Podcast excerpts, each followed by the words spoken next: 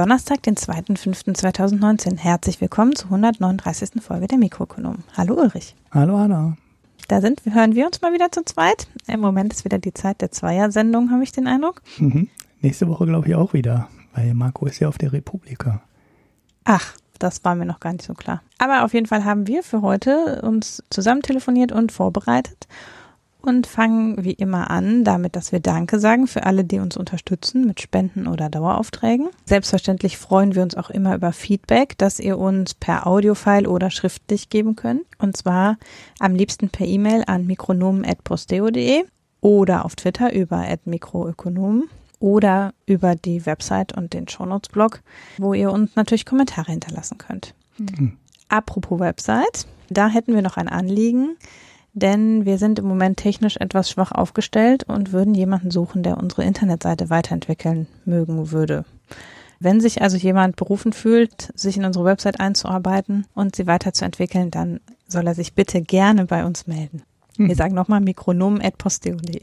Ja, und dann gibt es außerdem noch eine neue Folge unseres Partnerpodcasts mit dem Makronom-Magazin äh, dem ökonomischen Quartett, wo in regelmäßigen Abständen der Marco mit Top-Ökonomen spricht, beziehungsweise diesmal hat er, glaube ich, sogar einen dabei gehabt, der gar kein Ökonom ist, und sich über aktuelle Themen aus fachlicher Sicht unterhält. Und dieses Mal ging es um den Wohnungsmarkt und du hast es schon gehört, oder? Ich habe es gehört. Das ist äh, die längste Folge bisher, anderthalb Stunden. Und sie ist gut. Also ich kann es wirklich empfehlen. Ich äh, würde das fast sogar zur Pflicht zum Pflichtprogramm machen, dass jeder, der sich auf Twitter zu dem Thema äußern will, muss erst diese anderthalb Stunden anhören. Ansonsten äh, gilt er als nicht qualifizierter Teilnehmer in der Diskussion. Nein, Vielleicht können wir das für andere Themen auch noch machen. Ähm, äh, ja, äh, dann, dann müssen wir diesen Mikro-University-Teil noch weiter ausbauen. Ja. dann machen wir es so allgemein. Hast du den Teil schon gehört? Nein? Gut, dann ruhig. Sprechverbot. Okay. Genau. ja, also Spaß es geht hier. um den Wohnungsmarkt. Und dabei war ähm, Friedrich Breyer, ein Professor für Volkswirtschaftslehre aus Konstanz, der auch Mitglied ist im Wissenschaftlichen Beirat des Bundeswirtschaftsministeriums, über deren Gutachten wir auch schon mal gesprochen haben im Podcast vor längerer Zeit. Mhm. Äh, dann André Holm, ein Soziologe, Stadtsoziologe an der Berliner Humboldt-Universität. Und Klaus Michelsen, der Leiter der Abteilung für Konjunkturpolitik am DEW. Eine hochkarätige Besetzung sozusagen interdisziplinär besetzt und von Ulrich wärmstens empfohlen und von Marco habe ich auch gehört, dass er es auch empfiehlt. Mhm. Ja, er war richtig zufrieden mit mhm, der genau. Folge.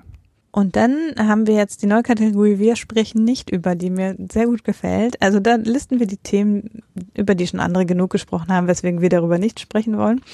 Und äh, diese Woche habe ich deinen Notizen entnommen, wir reden nicht über Hans-Werner Sinn.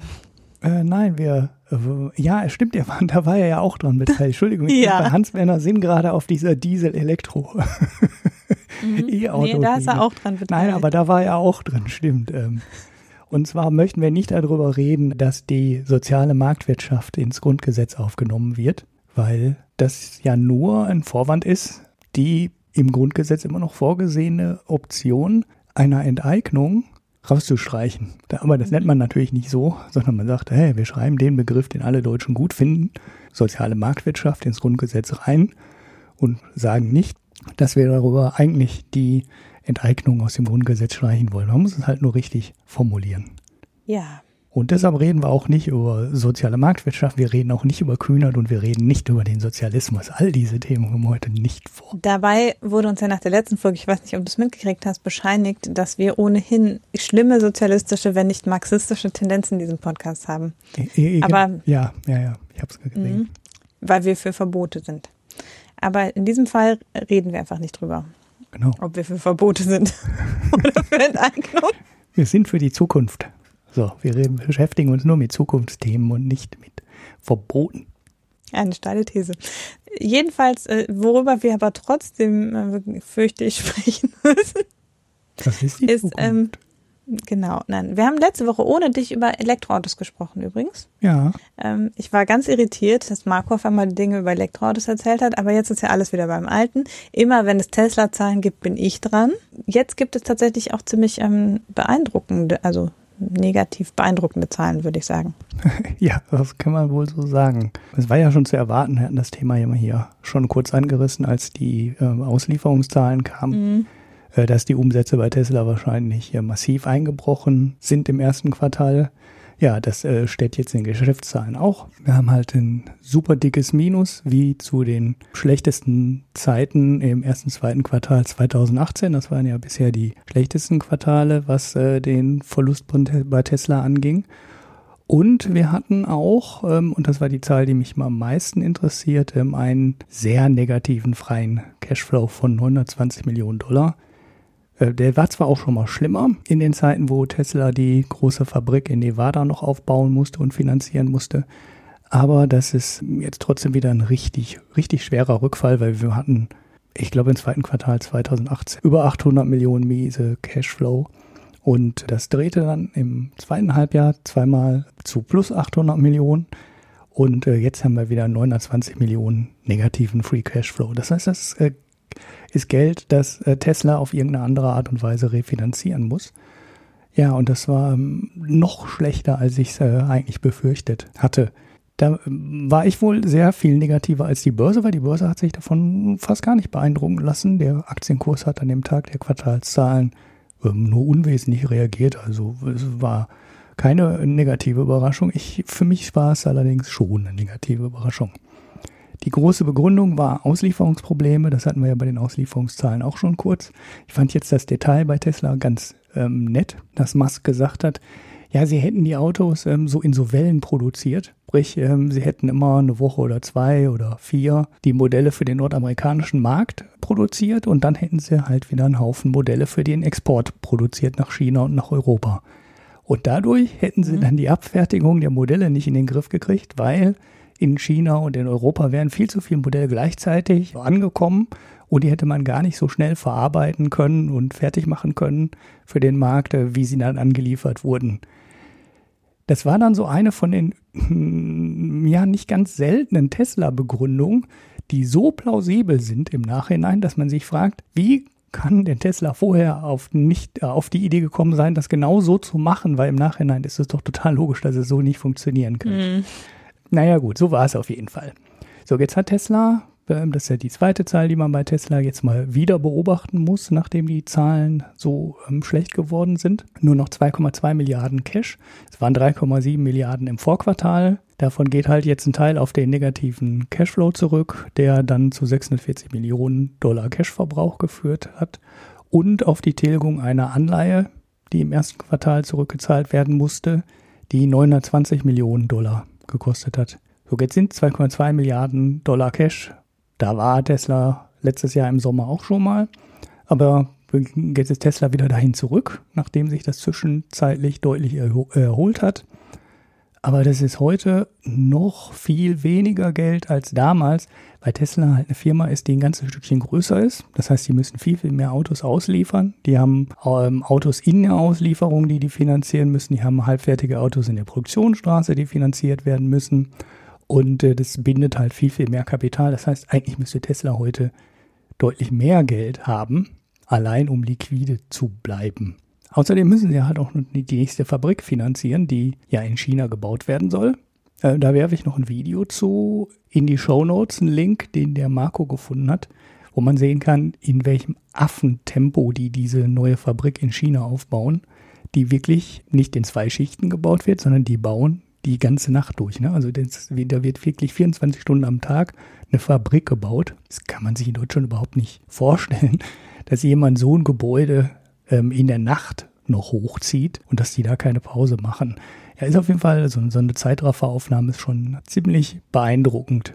Also zurück zu den Finanzzahlen. Jetzt muss Tesla, das haben sie im ähm, Analystencall zum ersten Mal gesagt, denkt Tesla wieder darüber nach, Anleihen aufzugeben oder neue Aktien rauszugeben.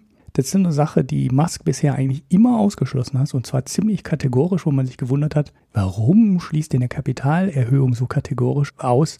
Die Firma ist doch 40, 50 Milliarden wert um den Dreh und dann kann er doch eine Kapitalerhöhung machen über 10 Prozent. Das verwässert die Altaktionäre nicht so sonderlich und Tesla hat dann halt 4, 5 Milliarden mehr ähm, auf dem Konto und wir müssen uns keine Gedanken mehr über den Cashbestand von Tesla machen. dieses kategorische Ausschließen ist jetzt vorbei. Die Überlegung deutete sich an im Analyst Call und heute ist die Nachricht dann auch wirklich rausgekommen.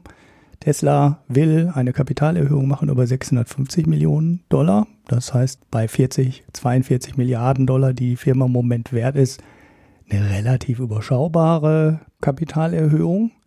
Und sie wollen eine neue Wandelanleihe rausbringen mit einem Volumen von 1,35 Milliarden Dollar. Die genauen Bedingungen sind noch nicht klar. Die Wandelanleihe ist natürlich immer, ist auch das, was Tesla im ersten Quartal zurückgezahlt hat, was Tesla eigentlich nicht zurückzahlen wollte, aber musste. Denn der Trick bei so einer Wandelanleihe ist eigentlich, du besorgst dir einen Kredit und zahlst den am Ende aber in Aktien zurück hm. und nicht in Geld. Jetzt war der Tesla-Aktienkurs aber unterhalb des Wandlungspreises und deshalb musste Tesla wirklich Cash auf den Tisch legen. Die Wandelanleihe wählt Tesla natürlich auch deswegen, weil sie die Kursfantasie irgendwie mit in diesen Bond packen möchte und nicht den reinen Bond bezahlen will, weil bei einer reinen Anleihe zahlt Tesla inzwischen deutlich über 8% Zinsen. Das heißt, das ist schon ein sehr hoher Zins und bei den hohen Krediten, die Tesla sowieso schon hat, ist der Zins halt dann schon spürbar und eigentlich möchte man den nicht bezahlen in der Höhe. Und deshalb halt diese Wandelanleihe. Wie gesagt, Details sind noch nicht raus. Die Nachricht kam heute erst über das Volumen. Der Rest wird sich dann in den Details dann ergeben. Da ich mich ja bemüht habe, nicht jede kleine Nachricht bei Tesla zu bringen, fasse ich jetzt nochmal so ein paar Sachen mhm. zusammen, die in den letzten Wochen passiert sind. Das war jetzt so alles zu den Geschäftszahlen. Und äh, es haben sich aber so ein paar kleinere Sachen auch getan, die möglicherweise damit zusammenhängen oder auch nicht, das wird man sehen. Das ist eine Nachricht, die kam so vor zwei, drei Wochen und die betrifft die Akkuproduktion von Tesla. Das ist ja eine so der großen Fragen, die ich bei Tesla immer habe. Ist es eine kluge Entscheidung von Tesla, die Akkus selber zu produzieren, mhm. also zusammen mit Panasonic und die Technologie im Griff zu haben? Oder ist langfristig die Strategie der anderen Autohersteller sinnvoller, die Akkus einfach bei demjenigen einzukaufen, der gerade die beste Technologie hat und den besten Preis macht. Ne? So wie man das klassisch im Automobilgeschäft ja macht, indem man die Sachen einfach bei Zulieferern einkauft und den Akku nicht als strategischen Teil des Autos sieht, sondern sagt, man, den kaufe ich halt bei LG oder bei Samsung oder bei BYD oder wer die Dinge auch immer gerade zum besten Preis herstellt. Da macht man natürlich einen langfristigen Liefervertrag, man arbeitet mit bestimmten Firmen auch längerfristig zusammen, aber man hat immer die Option zu wechseln. Tesla hat bisher alles alleine gemacht. Also was heißt alleine? Alleine in Zusammenarbeit mit Panasonic gemacht.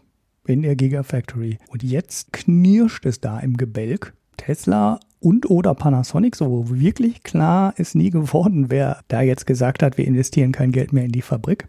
Sieht ein bisschen mehr so aus, als hätte Tesla das gesagt. Aber Panasonic sagte irgendwie genau das Gleiche. Und beide sagen jetzt oder haben jetzt beschlossen, kein weiteres Geld in die Fabrik in Nevada zu stecken, also in die alte Gigafactory. Ähm, Musk hat dann noch so ein bisschen nachgelegt und hat gesagt, die sollen erstmal äh, so viel liefern, wie wir da investiert haben, weil die hatten wohl so einen Rahmen sich angedacht von 35 Gigawattstunden Akkukapazität, die sie in der Fabrik produzieren wollen. Die Investitionen dazu sind erfolgt und geliefert aber Panasonic liefert wohl nicht so viele Akkus, wie damals vereinbart wurde. Ähm, jetzt ist dabei auch rausgekommen, vielleicht war es auch der Auslöser der ganzen Geschichte, dass Tesla in der Gigafactory in China nicht mit Panasonic zusammenarbeiten will, sondern bei chinesischen Partnern, mit denen mhm. Tesla bisher noch nicht zusammenarbeitet, die Akkus einfach einkaufen will. So, man weiß jetzt nicht ganz genau, was hat die Entscheidung ausgelöst. Ne? Ist jetzt Panasonic beleidigt? Stecken sie deshalb kein Geld wieder in die Firma rein? Hat Tesla vielleicht auch einfach kein Geld. Na, das war ja knapp, habe ich ja gerade beschrieben, mhm. um die Akkuproduktion in Nevada auszubauen. Alles ein bisschen undurchsichtig. Auf jeden Fall sieht es jetzt so aus, als würde Tesla beim Aufbau der zweiten großen Autofabrik genau die Strategie fahren, die die deutschen Hersteller auch fahren. Man sucht sich halt einen Partner, wo man Akkus einkauft was schon ein ziemlicher Schwenk wäre, hm. weil die Zusammenarbeit von Tesla und Panasonic bisher sehr, sehr intensiv war. Sie haben ja unter anderem auch die größeren Akkuzellen, die jetzt im Model 3 gebaut werden. Die sind halt ein bisschen länger und ein bisschen dicker zusammen entwickelt und ne, das war schon sehr eine sehr intensive Zusammenarbeit und sehr enge Zusammenarbeit und ja, jetzt könnte das sein, dass es auch auseinanderläuft. Und vielleicht ändert sich jetzt die ganze Situation wieder, weil Tesla nach dem Bond ja wieder Geld hat Und dann beurteilen sie vielleicht die ganze Sache wieder anders, aber mal schauen, wie sich das weiterentwickelt. Ein ähm, zweiter kleiner Punkt, Musk und die ähm, US-Börsenaufsicht haben sich jetzt endlich geeinigt, wie Elon Musk denn auf Twitter sich äußern darf. Weil da gab es ja jetzt zweimal Stress, ne? Einmal diese Ankündigung, dass er die Firma von der Börse nehmen will. Völlig irre. Und ja, das hatten wir ja dann hier auch. Mhm. Und dann hatten wir, äh, dann gab es da nochmal eine zweite Sache, während der Elon Musk dann wieder Probleme bekommen hat. Und jetzt ist die Einigung, Elon Musk darf nichts mehr über Tesla twittern, also nichts Börsenrelevantes über Tesla twittern, wie Produktionszahlen oder Gewinne, Verluste oder irgendwie so. Ne? Er kann halt sagen, Tesla sind tolle Autos und ich kümmere mich um dein Problem und äh, ne, so bla bla. Aber sobald es konkret wird und Produktionszahlen oder Gewinne oder so Sachen kommen, muss das vorher durch die Tesla-Rechtsabteilung. Das ist jetzt die Einigung. Das wird jetzt der Twitter-Stream von Elon Musk etwas langweiliger, aber ich äh, denke mal, er hat trotzdem noch ein paar Überraschungen für uns bereit. Ich kann mir fast nicht vorstellen, dass es dann wirklich dazu führt, dass der Stream lang, äh, lang, komplett langweilig wird.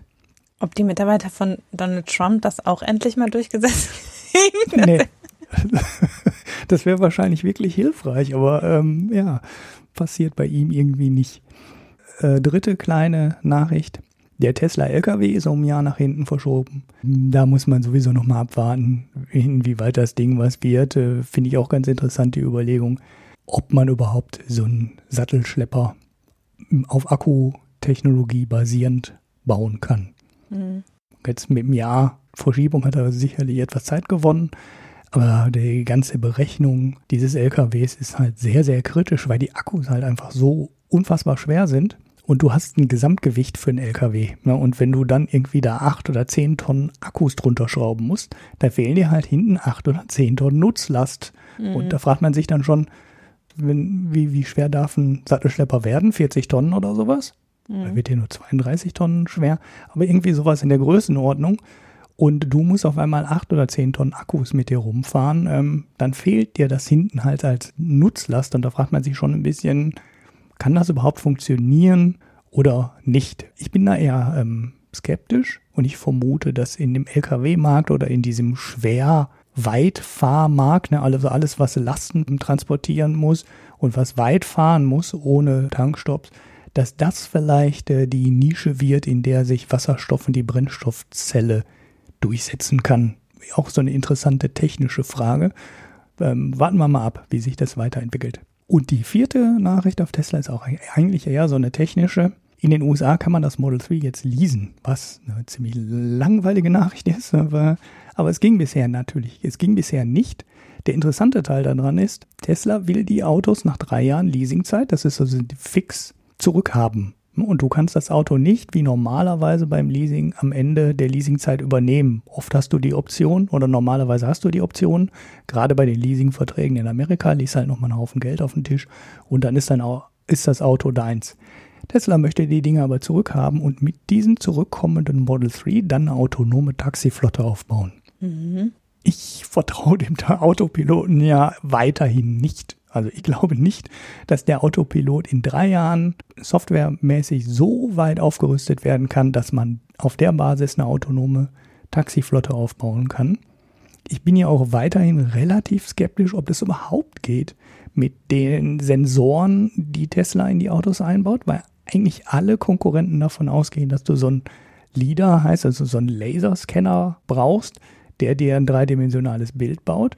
Und wenn ich da nichts übersehen habe, ist das der Autopilot bei Tesla. Es, es gibt ein Upgrade dafür. Das ist aber im Wesentlichen mehr CPU-Power. Also es mhm. kommt ein schnellerer Rechner da rein, der auch total advanced ist und ganz toll ist und so weiter. Tesla hat das vorgestellt. Aber die, an den Sensoren hat sich nichts Entscheidendes getan und Tesla wettet immer noch darauf, dass die einen Autopiloten bauen können, der nur mit Kameras funktioniert und mit so ein paar Entfernungssensoren, aber eben ohne einen 3D-Laserscanner, den eigentlich alle, die gesamte Konkurrenz immer auf dem Dach des Autos hat. Das ist, die, mhm. wenn man diese selbstfahrenden Autos sieht, dann ist da immer so ein Aufbau auf dem Dach und da sitzt normalerweise dieser Laserscanner drin.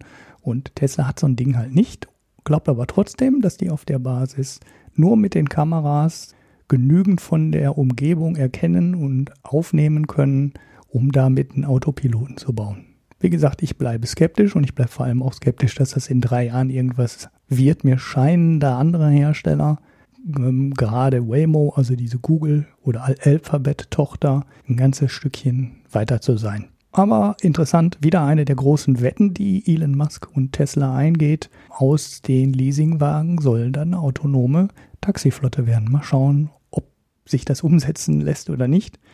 Die autonome Fahrt quer durch Amerika, die sollte ja 2018 stattfinden, die hat aber nie stattgefunden. Er hing zumindest hinter seinem ursprünglichen Plan massiv zurück. So, das war das Tesla-Fragment. Jetzt habt ihr wieder Ruhe. Ich finde, das Bis, klingt ähm, alles nicht ganz so optimistisch. Äh, äh, ja, ja, das klingt nicht so wirklich optimistisch. Es sind halt wieder sehr viele Versprechen, ne, wie immer. Ja, und die Zahlen geben es nicht so her sehr viele Wetten ne, und die Zahlen an sich ähm, waren jetzt nicht so wirklich toll. Aber man muss dazu sagen, der Cashflow, das habe ich gerade vergessen, der soll im zweiten, dritten und vierten Quartal wieder positiv werden.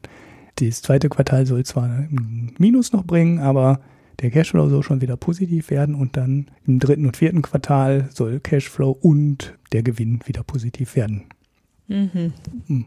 Übrigens die Kapitalerhöhung, die ja normalerweise auch immer eine schlechte Nachricht ist für eine Aktie, ne? weil es gibt ja mhm. neue Aktien und für alle Altaktionäre sinkt dein Anteil an der Firma hat heute auch nicht dafür gesorgt, dass die Tesla-Aktie gefallen ist, sondern im Gegenteil, die war vorhin sogar drei oder vier Prozent im Plus.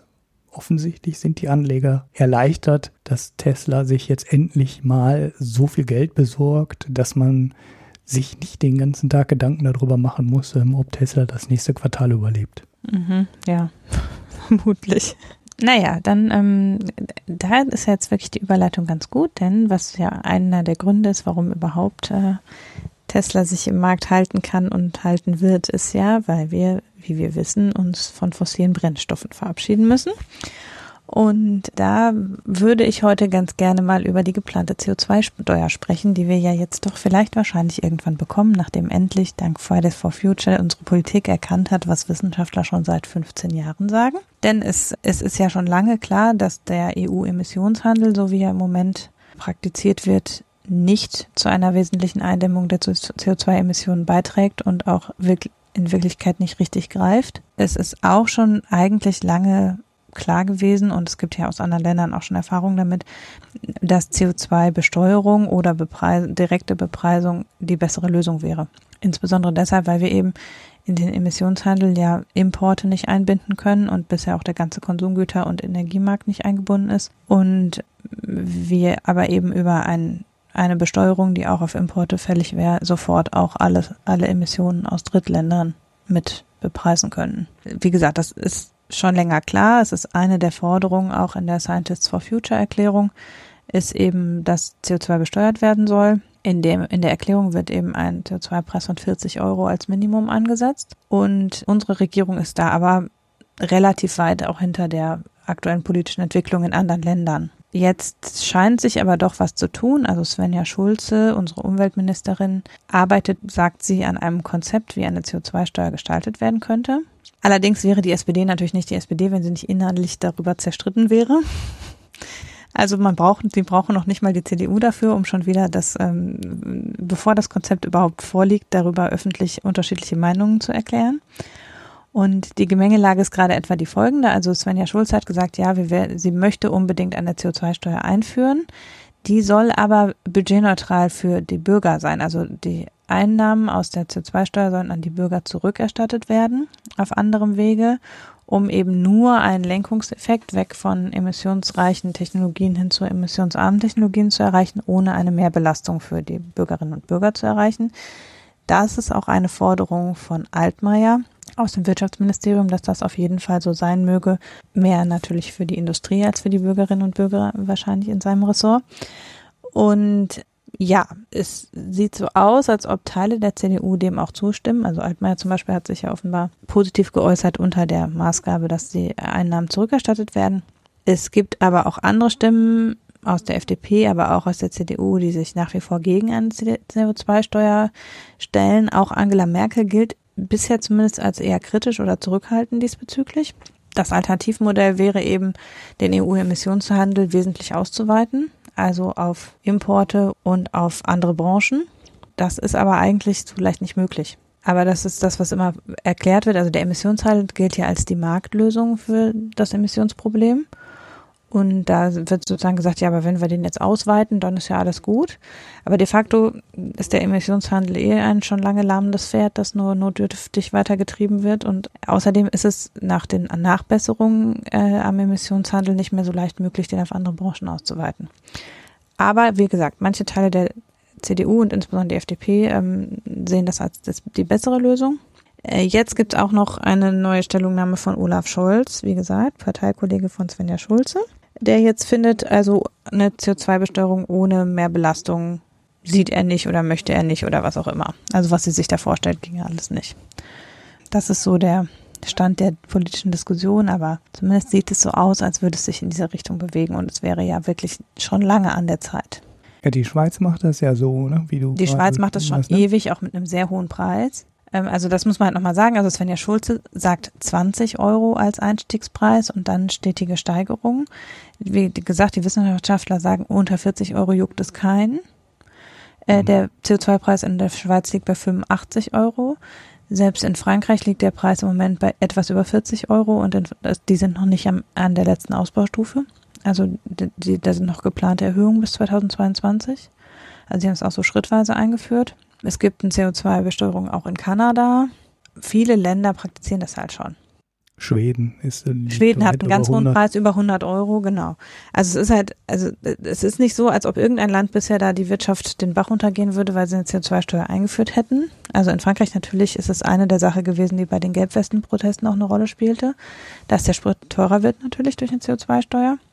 Mhm. Allerdings ist es halt jetzt nie, nirgendwo zu einem eklatanten Zusammenbruch des Wirtschaftssystems gekommen wegen der CO2-Steuer. Aber die FDP tut ungefähr so, als wäre das demnächst zu erwarten. Mhm. Und wie gesagt, mit einem Preis von 20 Euro wird vermutlich gar nichts passieren. Also ja. selbst bei 40 Euro, da gab es ja vor ein paar Wochen im Spiegel einen Artikel, die ausgerechnet haben, was passiert, wenn 40 Euro CO2-Preis wäre. Und da ist es auch so, dass sich bei im Alltag, beim Konsum bei Bürgerinnen und Bürgern relativ wenig tut, was natürlich deutlich teurer wird. Ungefähr um ein Drittel ist Tanken und Heizen. Also Heizöl und Sprit würde eben um 40 bis 50 Cent pro Liter teurer. Und was natürlich massiv teurer wird, ist Fliegen. Ne? Also da ist es halt, das ist halt, da ist der Hebel dann am deutlichsten. Und das ist ja im Prinzip auch richtig so. Es muss halt ein spürbarer Effekt gerade bei den besonders emissionsreichen Sachen sein, damit es wirklich zu einem Umlenken kommt, weil wegen fünf Cent mehr Sprit, äh, Spritpreis mehr oder weniger wird halt niemand sich ein sparsameres Auto anschaffen. Mhm. Oder einen Hybrid. Sondern es muss schon, der Hebel muss eben da sein, dass man wirklich nennenswert was sparen kann, wenn man ne, das eben wirklich, der Spritpreis, ich meine, dann liegen wir ja bald wirklich bei dem Spritpreis von 5 Mark, der mal als völlig verrückt eingestuft wurde. Aber mhm. ohne, ohne dass es weh tut, wird sich keine nennenswerte Konsumänderung ergeben. Mhm. Und auch keine Technologie, werden sich nicht alternative Technologien entwickeln. Weil man braucht ja auch, wenn man Innovation vorantreiben will, muss es ja einen Gewinn geben, den man abschöpfen kann. Wenn der Gewinn zwei Cent ist, wird sich halt niemand äh, dafür in die Technologieentwicklung begeben, irgendwas zu entwickeln, was sparsamer, emissionsärmer, bessere Filter oder was weiß ich ist. Mhm. Jetzt ist dieses Argument mit der Budgetneutralität für die Bürgerinnen und Bürger ist natürlich ein sehr typisches SPD-Argument. Also das ist halt sowas, ähm, die SPD, also ich finde das sehr schematisch gedacht. So, hm, dann kostet das, kostet alles ein bisschen mehr, dann müssen wir das wieder zurückerstatten. Ne? Das wird hier in der Schweiz, wird es ja zum Teil zurückerstattet, also über die Krankenversicherung. Äh, die wird quasi entlastet aus der CO2-Steuer. Aber ich finde das, also ich finde das gar nicht so straightforward, dass man so eine Entlastung machen müsste. Also vielleicht zum mhm. Teil, aber nicht zu 100 Prozent. Ich sehe nicht, wo, wo da das Argument ist weil es ja nichts ist, was man auf jeden Fall zahlen muss. Also es ist ja nicht so, dass es keine Möglichkeiten gibt, sich im Konsum teilweise anzupassen. Also natürlich nicht vollständig, aber teilweise kann man sich halt anpassen. Ja gut, das Ganze ist, ja, ja, ja, ja. Ich weiß, was du meinst. Also das, das geht, glaube ich, auch sehr stark um die politische Durchsetzbarkeit. Ne? Also mhm. sobald da die SPD am Tisch sitzt, bei der CDU ist es ja nicht ganz anders, heißt es, wir dürfen die privaten Haushalte nicht weiter belasten. Ne? Die ja. SPD verkauft das dann halt als ja, soziale Folge ne, oder soziale Gerechtigkeit. Und in Frankreich sieht man ja auch teilweise, was passiert, wenn der Spritpreis zu stark steigt. dann gehen die Leute halt auf die Straße. Also da kommen natürlich tausend andere Gründe auch noch dazu, aber das kann dann schon mal der Auslöser sein für so eine Geschichte. Ich fand so ein Aufruf, der kam im letzten Herbst eigentlich sehr pragmatisch und einfach. Und das wäre die Sache, die ich machen würde. Also ich würde, ich bin mir ehrlich gesagt gar nicht so ganz so sicher, ob man wirklich eine CO2-Steuer braucht oder nicht. Meiner Meinung nach könnte man auch mit dem Emissionshandel und einem Mindestpreis arbeiten. Wir, wir machen jetzt eigentlich schon eine CO2-Steuer, bevor wir angefangen haben, alle Sektoren in den Emissionshandel aufzunehmen. Also eigentlich hätte man auch sagen können, wir nehmen jetzt mal endlich alle Emittenten in den Emissionshandel auf. Also wirklich alle mit Flugverkehr, mit Sprit und ich weiß nicht, was noch fehlt. Wir sind so irgendwo Pi mal Daumen bei drei Viertel des, des CO2-Ausstoßes, der in den Emissions, der über den Emissionshandel abgewickelt wird und der Rest fällt halt raus. So, da könnte man erstmal sagen, wir nehmen jetzt alles rein und dann handelt man halt alles. Wir sind ja da inzwischen auch schon beim Preis. Wir hatten das hier zwei, dreimal schon erwähnt. Ich habe so gerade nochmal aktuell aufgerufen. Wir, wir sind immer noch bei 25 Euro. Mhm für die Tonne CO2, die in diesem Emissionshandel gemacht wird. Das heißt, der aktuelle Emissionshandel wäre teurer als die Steuer, die jetzt gerade vorgeschlagen wird. Ja. Wir waren in der Spitze sogar schon etwas höher, jetzt hier vor ein, zwei Wochen waren wir sogar bei 27, äh, knapp 28 Euro für die Tonne CO2. Das, wir haben da also keine, äh, wir haben zwar zwischendurch wieder Rückgänge in dem Bereich von knapp 20, aber ähm, es ist nicht so, dass wir wieder über die Preise reden, die wir noch vor zwei Jahren hatten, als die CO2-Rechte für die Tonne CO2 halt einstellig kosteten. Da war der ganze Handel halt nutzlos, weil bei 5 Euro für eine Tonne CO2 passiert halt exakt gar nichts. Ne, das verteuert mhm. nichtmals den Braunkohlestrom, der wirklich die allerschlechteste ähm, Energiequelle ist. Also die, die am meisten CO2 erzeugt in irgendeiner Art und Weise belasten würde. Das ist total, das ist total ähm, schnurzpiep egal. So, und du musst halt ähm, in den Bereich von 30, 40 Euro kommen, dass die ersten Kraftwerke unrentabel werden. Das, das wäre, also das ist so die Größenordnung, die mir mein Experte genannt hat. Da würde die Braunkohle dann richtig Probleme bekommen. Er sagte so 30 bis 35 Euro für existierende Kraftwerke. Neue werden eh nicht mehr gebaut. Also bei 25 mhm. Euro baut keiner mehr neues Braunkohlekraftwerk. Das wird sich nicht mehr rechnen, keine Chance. Aber die, Dinger, die jetzt halt hier rumstehen in der Lausitz und ähm, am Niederrhein, die sind halt schon bezahlt und die rechnen sich deswegen natürlich anders. Da müsstest du in die Ecke von 30, 35 Euro kommen dann wird die Braunkohlekraftwerke abgeschaltet und wenn du dann bei 40, 50 Euro liegst für eine Tonne CO2, dann würden Steinkohlekraftwerke, also auch existierende, unwirtschaftlich werden.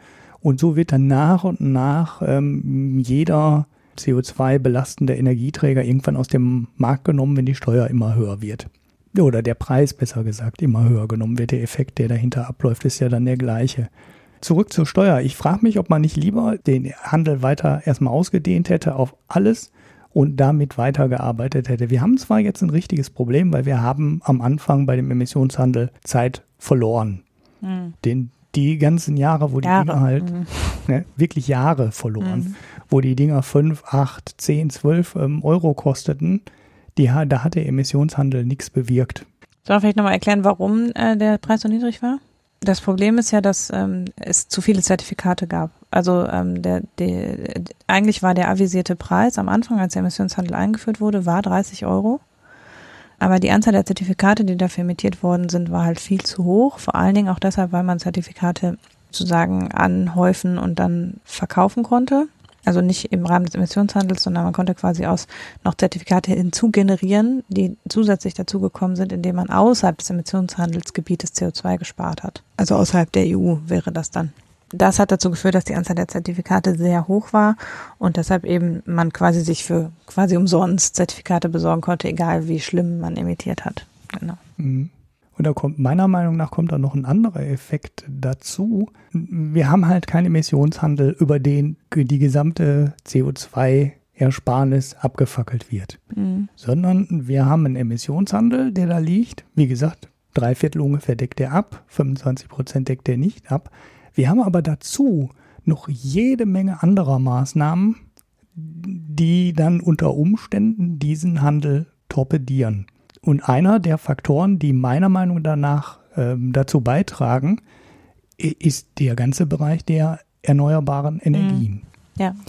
Und wir sind ja in Deutschland inzwischen bei na, 45 Prozent, muss man ungefähr so über den Jahresschnitt, würde ich jetzt schätzen. Da könnten wir dieses Jahr landen, vielleicht auch nur bei 40 Prozent, aber irgendwo so in der Größenordnung. Und wir stellen in der ähm, Stromversorgung schon eine ganze Menge um auf regenerative Energien. Das heißt, dieser ganze Bereich braucht keine CO2-Zertifikate. Und wenn er keine CO2-Zertifikate braucht, kosten die CO2-Zertifikate nichts, weil ne, gibt halt keine Nachfrage danach. Und dann kommst du auf diese paradoxe Situation, dass du durch eine zusätzliche staatliche Förderung von Solar- und Windenergie dafür sorgst, dass die Nachfrage nach CO2-Zertifikaten sinkt und die CO2-Zertifikate spottbillig werden und RWE damit weiter seine Braunkohlekraftwerke betreiben kann. Also du, du torpedierst dadurch, dass du die regenerative Energie ähm, förderst, die Wirksamkeit des Emissionshandels. Und dann kommt noch dazu, dass die EEG-Umlage, die ja in die Förderung von erneuerbaren Energien fließt, aber flächendeckend auf alle Stromquellen erhoben wird. Also die EEG-Umlage wird ja, ja mit dem Strompreis eingezogen und die diskriminiert aber nicht danach, ob es erneuerbare Energien sind oder ähm, herkömmlicher Strom, sondern die EEG-Umlage entfällt halt als Fixbetrag, also als Fixum von so und so viel Cent auf jede Kilowattstunde abgenommenen Strom. Das heißt, darüber wiederum äh, verzerrt man so ein bisschen die Preisunterschiede, die da sein könnten, weil man eben die EEG-Umlage flächendeckend auf alles erhebt. Und mhm. nicht nur den emissionsreichen Strom mit EEG-Umlage belegt, wodurch man den Effekt eben verstärken könnte, sondern das auf alle erhebt. Das heißt, ein Teil ist ja sogar so, dass der gesteigerte Nachfrage nach äh, Strom aus Erneuerbaren sorgt wieder für ein höheres Einkommen, Aufkommen an EEG-Umlage, was dann wiederum in die Förderung von Erneuerbaren fließt. Mhm. Ja, aber gut, dass du den Punkt gerade sagst, äh, weil da bin ich gerade weit abgeschwofen, weil das war eigentlich der Vorschlag, den ich letzten Herbst so interessant fand. Einfach die CO2-Steuer oder die Einnahmen aus dem Emissionshandel, was auch immer man da mhm. macht, äh, da bin ich mir nicht ganz so sicher. Ich glaube, das ist relativ, ist fast ist egal. Eine, eine eher eine akademische Frage. Wichtig mhm. ist, CO2 muss kosten. Ja. Und dass man die Einnahmen nimmt und die in diesen EEG-Topf reinwirft. Ne? Ja. Ja. Dann, das wäre meiner Meinung nach eine Umverteilung, die relativ fair wäre und relativ einfach wäre. Weil dann würden wir endlich hingehen und die bisher nicht so stark belasteten Sachen, denn das ist interessanterweise der Strompreis. Ne? Der Strompreis mhm. ist in Deutschland die mit der höchsten zusätzlichen Belastung versehene Energieform. Ein paar mhm. Parameter haben wir gerade genannt, warum das so teuer ist. Da, führt, äh, da trägt dann auch dazu bei, dass die Industrie, also der Großverbraucher, oder die richtig großen Verbraucher diese Umlagen nicht bezahlen müssen, zum Teil. Ähm, das kommt noch dazu. Das heißt, die Privatpersonen oder Privathaushalte werden beim Strom sehr stark belastet. Wir reden oft darüber, dass der Mineralölsteuer so unfassbar hoch ist. Aber wenn du nach dem CO2-Anteil gehst, ist der Strom deutlich höher belastet als das Mineralöl an der Tankstelle. Und wenn du da hingehen würdest und sagen würdest, ähm, wir belasten jetzt Sprit und Diesel und Kerosin und ähm, Heizöl stärker. Und wir gehen da aber im Gegenzug hin und werfen das Geld in den äh, EEG-Topf. Muss man ja nicht alles machen. Ne? Man kann ja vielleicht auch ein Drittel ja. wieder für die Förderung von regenerativer Energie zurückhalten. Aber dann wirft man zwei Drittel in diesen Energietopf und äh, macht den Strom dann billiger. Dann hat man, glaube ich, eine relativ faire Umverteilung, weil Strom brauchen die Leute relativ gleich. Ne? Es ist, äh, mhm. Klar, wenn du ein großes Haus hast und hast eine große Wohnung, dann hast du tendenziell auch einen etwas höheren Stromverbrauch, aber ansonsten sind die Haushalte ja relativ gleich ausgelastet. Ne? Die haben alle einen Kühlschrank, die haben alle einen Herd, das sind Großverbraucher, Waschmaschinen und so weiter. Ähm, ob du reich oder arm bist, relativ ähnlich. du hast einen Fernseher, du hast Licht und so. Das heißt, der ähm, Kilowattverbrauch Strom in den Haushalten zwischen Reich und Arm, also zwischen Hartz IV und ähm, Oberarzt, macht nicht den großen Unterschied. Das ist deutlich näher zusammen als alle anderen Verbräuche, vor allem wenn du dann in den Bereich Sprit gehst, ne? weil bei Sprit halt gibt es halt Leute, die fahren große Autos, verbrauchen viel Sprit, die fahren weite Strecken. Du hast äh, diese ganzen Leute, die viel unterwegs sind, ne? Consults, permanent zu irgendwelchen Kongressen fliegen und und und. Die würden dann über die CO2-Steuer deutlich mehr bezahlen, und jemand, der Hartz IV hat, dem belastet das nicht. Ne? Die haben oft gar kein Auto, fahren vielleicht einen Roller oder fahren öffentlichen Nahverkehr, Manche davon haben natürlich auch ein altes Auto, aber viele davon haben halt keins. Und ein Gutverdienerhaushalt hat wahrscheinlich im Schnitt 1,8 Autos, ne, wenn hm. es dopp Doppelverdiener sind. Ne, und spätestens, wenn die in Urlaub fliegen, würden die dann richtig Geld zusätzlich bezahlen müssen und die Umverteilung zurück über den Strompreis wäre relativ gleich verteilt. Das wäre für mich eine pragmatische Lösung und wir würden auch endlich vom System her ein bisschen davon abgehen, die ganze Energiewende über den Strompreis zu finanzieren, weil das ist einer der großen Fehlkonstruktionen der Energiewende bisher, dass wir Mineralölsteuer, also die heißt ja jetzt Energiesteuer, aber dass wir die Energiesteuer auf Mineralöl seit 15 Jahren nicht mehr erhöht haben, aber der Strompreis permanent steigt und das ist einfach Tja. falsch. Und äh, das wäre dann so eine einfache nur? Methode. Ja, ich weiß es nicht. Und die, das landet halt als beim Privatverbraucher, ne? Auch äh, mhm. das ist halt noch einer der fiesen Sachen. Die Industrie zahlt ja dann die ganze EEG-Geschichte ja, nicht. Genau. Ja. Warum?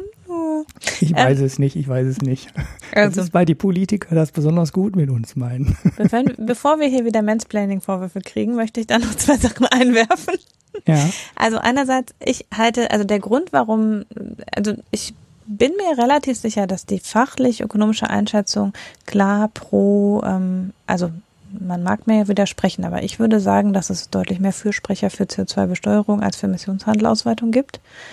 Es gibt zwei Gründe. Das eine ist, dass der Emissionshandel durch eine EU-Richtlinie äh, reguliert wird, die man kurzfristig vermutlich nicht so einfach ändern kann, wie ein nationales Gesetz zu erlassen. Ähm, das heißt, ähm, im Moment wäre die Ausweitung des Emissionshandels nicht von jetzt auf gleich möglich. Es gibt aus dem Umweltministerium wohl ein Expertengutachten, in dem darauf gepocht wird, dass das nur eine langfristige Lösung sein könnte, den Emissionshandel auszuweiten, weil es europarechtlich schwierig wäre. Jetzt kann ich das rechtlich nicht 100% einschätzen, das ist nur das, was ich gelesen habe. Dazu kommt aber, dass äh, Emissionshandel im Verhältnis einfach komplexer ist als Besteuerung. Also man muss eben diese ganze Sache mit bei den Zertifikaten muss man ständig nachjustieren. Also man muss immer die Zertifikatmenge dem Energiemix anpassen am Ende, ne? damit dieser Effekt nicht auftritt, dass die erneuerbaren Energien die Zertifikatmenge erhöhen, muss man quasi ständig nachjustieren und die Zertifikate wieder verknappen. Das ist also was, wo dauernd wieder der Preis beobachtet werden und gegebenenfalls wieder das Angebot an Zertifikaten verknappt werden muss, damit es dauerhaft trägt. Und bei einem Preis ist es halt so, wenn dann einfach äh, emissionsärmer produziert wird, wird, wird an den Stellen keine Steuer mehr erhoben und dadurch ist es fertig. Und es ist sehr kompliziert, den, den Import mit aufzunehmen in den Emissionshandel. Also Emissionshandel funktioniert für alles, was national europäisch produziert wird. Also man kann es ja, im Prinzip könnte man es europaweit auf alles, was da produziert wird, äh, erheben, aber es gibt halt eine deutliche Verzerrung in Richtung von Importen. Also alles, was importiert wird, emittiert außerhalb der EU. Und es gibt zwar im Emissionshandel, ist halt vorgesehen, wenn Unternehmen außerhalb der EU Zertifikate sparen, können sie die hier nutzen. In die Richtung geht es also. Auslagerung kann man quasi trotzdem geltend machen. Aber für Unternehmen, die von vornherein ausländische Unternehmen, die nach hierhin exportieren, die können quasi im Zertifikat frei dreckige Produkte weiterhin einführen und da kann man auch nichts machen. Mhm. Und das wäre halt bei einer CO2-Steuer anders, weil die würde natürlich, so wie die Mehrwertsteuer, auch als, auch als Ausgleichssteuer im Zoll erhoben werden. Also jedes Produkt, was hier verkauft werden würde, müsste eben CO2-Steuer abführen. Entweder als CO2-Bezollung oder eben als Steuer, wenn im Inland produziert. Also das ist ja quasi wie eine Mehrwertsteuer. Und dadurch und äh, dadurch hat man eben auf der Stelle den Effekt, dass eben auch, die, dass es nicht sein kann, dass eine Besteuerung, äh, dass eine die hiesigen Produzenten von Konsumgütern sozusagen auf die hiesige Produktion, wenn man nämlich die Industrie dann ganz abdecken würde im Emissionshandel, müssten ja für alles, was sie hier produzieren, Zertifikate haben. Und die ausländischen Unternehmen müssen kein Zertifikat haben für das, was sie produzieren. Das heißt, da kann immer noch genauso viel, gerade jetzt so, wenn man Autos und so anguckt, die ja massiv CO2-intensiv produziert werden, ist es halt sonst eine deutliche Wettbewerbsverzerrung. Mhm. Äh, das hast du halt bei einer Steuer nicht. Weil relativ klar ist, dass ein Auto überall, also das halt CO2-Aufkommen in der Produktion muss halt festgesetzt werden, aber dann würde man es halt bezahlen. Mhm. Also es funktioniert natürlich nur, wenn man auch einen Zoll erhebt, das ist klar. Aber würde man das machen, hätte man sofort diesen wettbewerbsverzerrenden Effekt wieder ausgeschaltet. Mhm. Und das ist, glaube ich, der Hauptgrund, auch weil es natürlich global und Klimaschutz ist halt ein globales Problem, es hat halt global auch den größeren Hebel dann. Du zwingst letztlich auch Drittstaaten dazu, was zu tun. Mhm. Und das, ja. ja. ja hm. Das Ganze ist, äh, finde ich, schwierig, weil, naja, sag mal so, wenn, wenn du jetzt hier in, du gehst jetzt hier in Deutschland hin und hast ein modernes Stahlwerk und äh, stellst Stahl mit Wasserstoff her. Ne, die Überlegung mhm. gibt's. So, dann stellst du den Wasserstoff aus regenerativer Energie her und dann kannst du irgendwie den CO2-Footprint äh, einer Tonne Stahl um wahrscheinlich zwei Drittel oder sowas senken. Ne? Also mhm. wenn das komplett klappt, so wie das gerade in der Forschung ist, wäre das wirklich massiv. Wie willst du denn jetzt feststellen, wie China oder Vietnam oder Trump seinen Stahl hergestellt hat? Ähm, finde ich schwierig. Bei einer Tonne Stahl mag es vielleicht noch relativ einfach gehen, aber wenn du dann ein Produkt hast wie ein Auto, wo Elektronik mhm. eingebaut ist und äh, was weiß ich nicht alles eingebaut ist, wer soll denn den CO2-Footprint von, von diesem Ding dann berechnen? Also das, das schaffen wir doch gerade nicht, wie die, gerade diese E-Auto versus Diesel-Diskussion mit Hans-Werner Sinn zeigt, haben wir keine verlässlichen Zahlen, was irgendwie den CO2-Footprint von Produkten angeht. Also mhm. wir haben nicht den Hauch einer Ahnung, ob ja ein Akku mit ähm, 50 Tonnen CO2 belastet ist oder mit 200. Du kannst Aber wir müssen Studien das herausfinden. Also ich meine, das ist ein Punkt, der wirklich, wo es wirklich wichtig wäre, das zu wissen. Ja, die andere Frage ist, ob es nicht viel einfacher wäre, einen weltweiten CO2-Handel zu machen. ja, da ist natürlich, also Emissionshandel könnte funktionieren, wenn er global funktionieren würde und wenn er ständig nachreguliert würde. Mhm. Aber das ist halt, das ist eine politisch sehr komplexe Sache die sehr schwierig, ne, dann müsste ja, wenn man sich so die internationale Politik anguckt oder schon auf EU-Ebene, müsste es dann ja ein Gremium geben, was ähnlich so wie die EZB quasi für den Zertifikathandel äh, nachreguliert die ganze Zeit. Also so wie die EZB für äh, für die Verzinsung zuständig ist, müsste dann eben jemand für den Zertifikatpreis regulierend eingreifen. Mhm. Es ist eben, letztlich ist es halt keine, es wäre auch dann keine echte marktwirtschaftliche Lösung. Es wird ja mal als die marktwirtschaftliche Lösung gegenüber einer Steuer verkauft.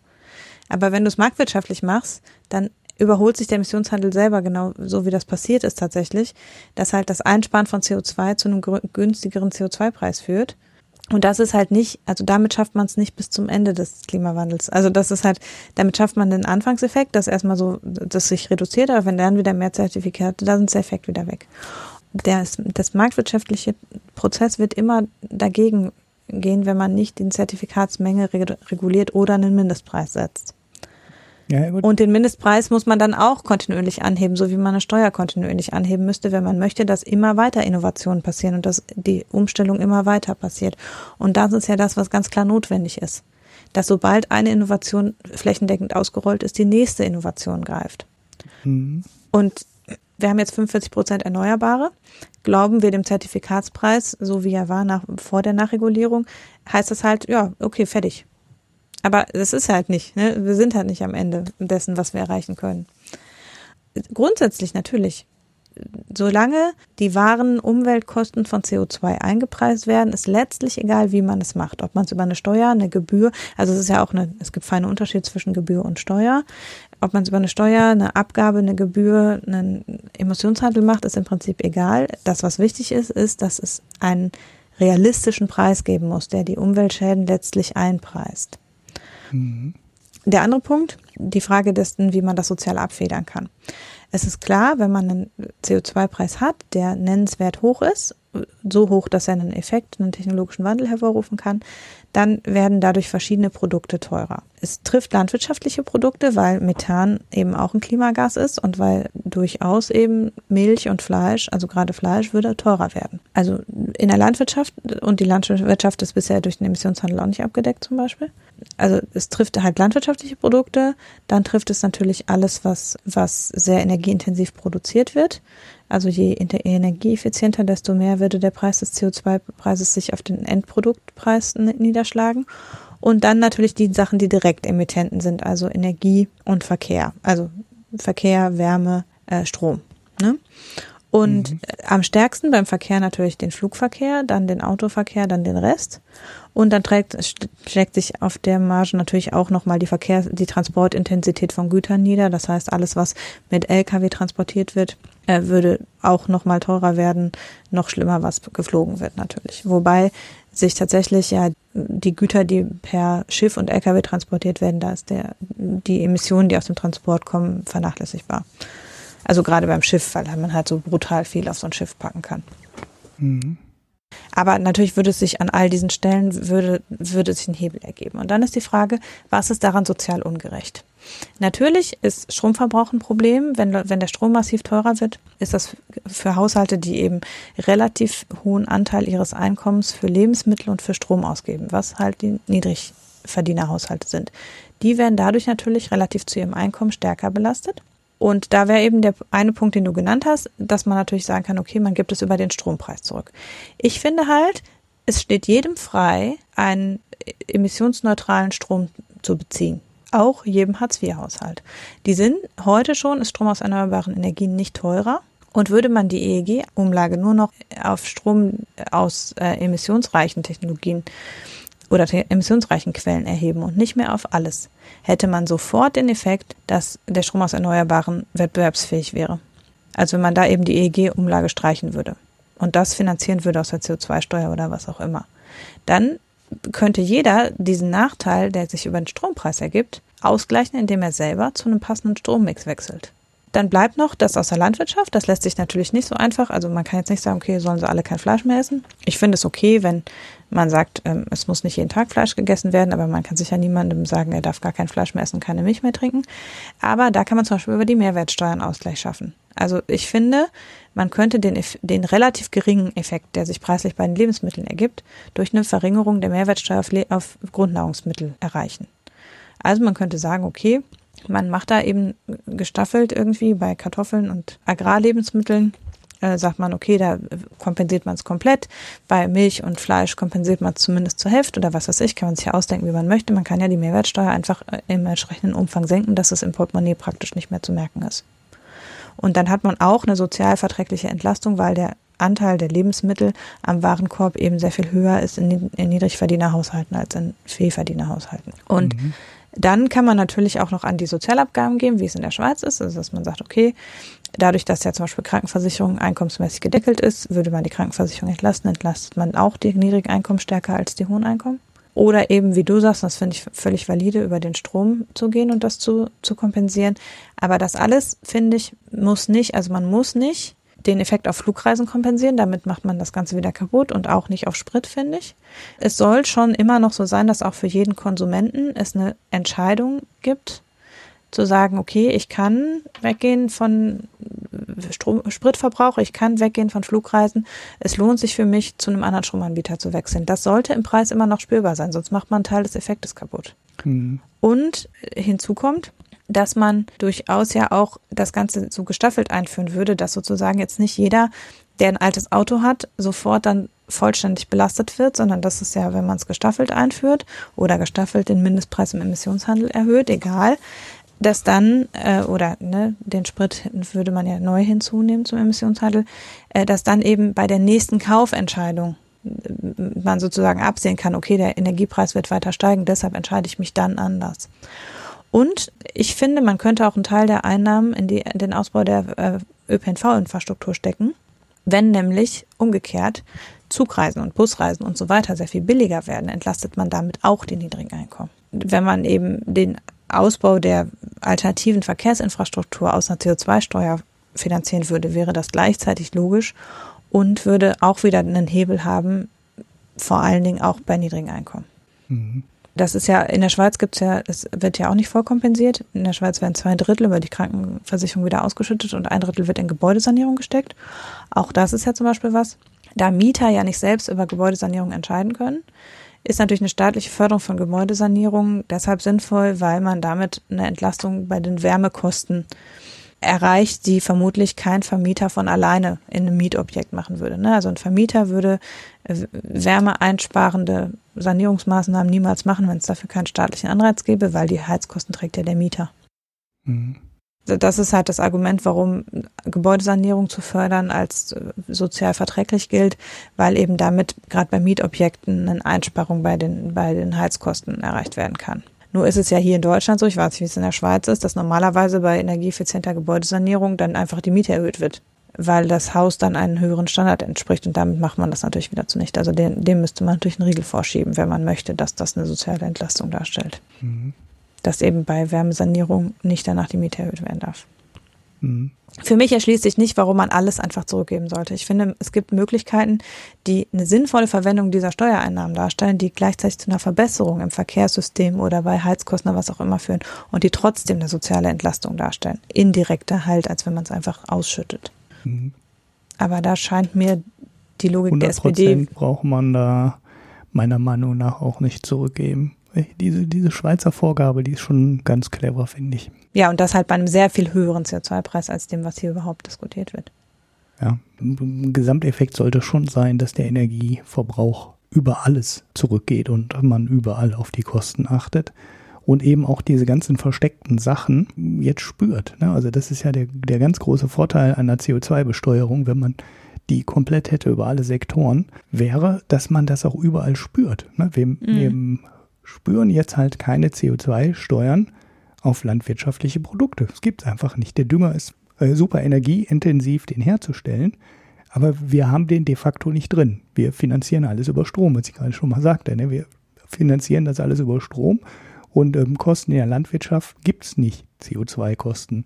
Und das sollte man schon überall spüren. Es darf natürlich aber auch keinen überfordern. Natürlich, wenn mhm. da wo gehobelt wird, fallen Späne. Ne? Also man kann das nicht machen, dass es in, in kein Mensch an keiner Stelle merkt. Das geht nicht. Wenn man sich mal hier das anguckt, ich, den verlinke ich noch, diesen Spiegelartikel mit der Forderung von äh, Fridays for Future, wo es ja um 180 Euro die Tonne geht. Also mhm. deutlich über dem, was jedes Land der Welt im Moment nimmt. Also das müsste auch noch über dem Niveau sein, was Schweden nimmt. Schweden hat 110 Euro, glaube ich, ja. 100, ja, irgendwie sowas in der Größenordnung mhm. habe ich auch im Kopf. Und ähm, ein Flug nach Neuseeland äh, verballert 11,7 Tonnen CO2 pro Nase, die im Flugzeug sitzt. Und das kostet dann halt 2107 Euro mehr, der Flug. So, der Flug wird doppelt so teuer.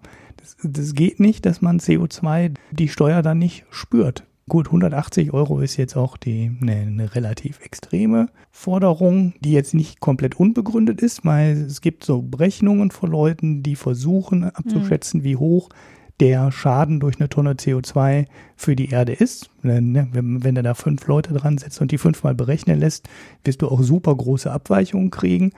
Aber 180 ist schon mal so eine Größenordnung, wo sich mehrere Leute darauf einigen können, dass wir irgendwo in der Ecke liegen.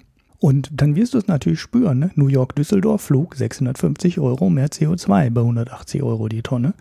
ICE-Fahrt Hamburg-München 6 Euro mehr CO2.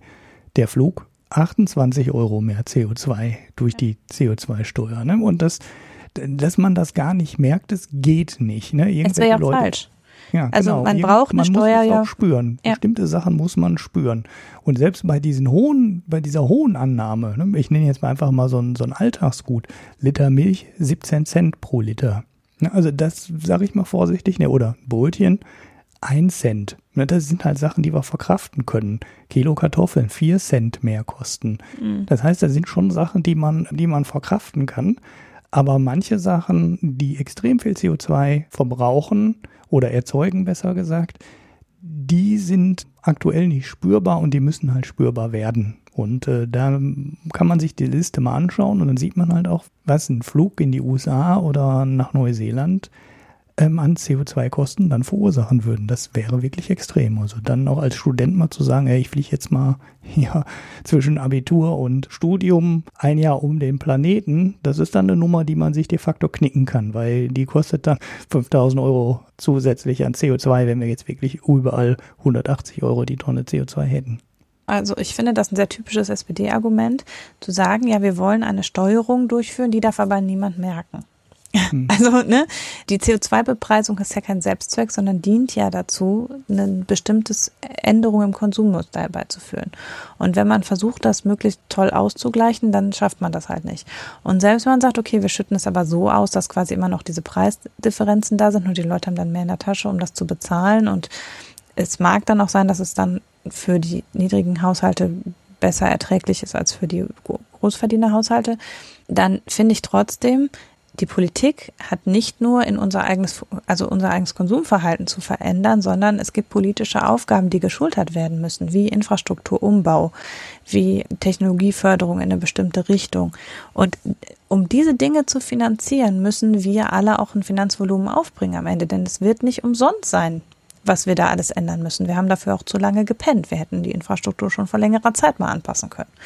Mhm. Und da kann man jetzt sagen, okay, wir verbieten einfach Inlandsflüge oder was. Oder man kann halt sagen, okay, wir machen das über was, was eben noch immer nah am Markt ist, indem es eben am Preis dreht. Und äh, das generiert, eine, äh, generiert Einnahmen, die durchaus im Sinne der Allgemeinheit auch, also ich meine, es ist der Sinn von Steuern, für die Allgemeinheit ein Einkommen zu generieren. Natürlich gibt es, weiß nicht, ob wir noch dazu bekommen, kommen, aber es gibt hohe Belastung für die niedrigen Einkommen. Das hm. habe ich an anderer Stelle noch vorgesehen.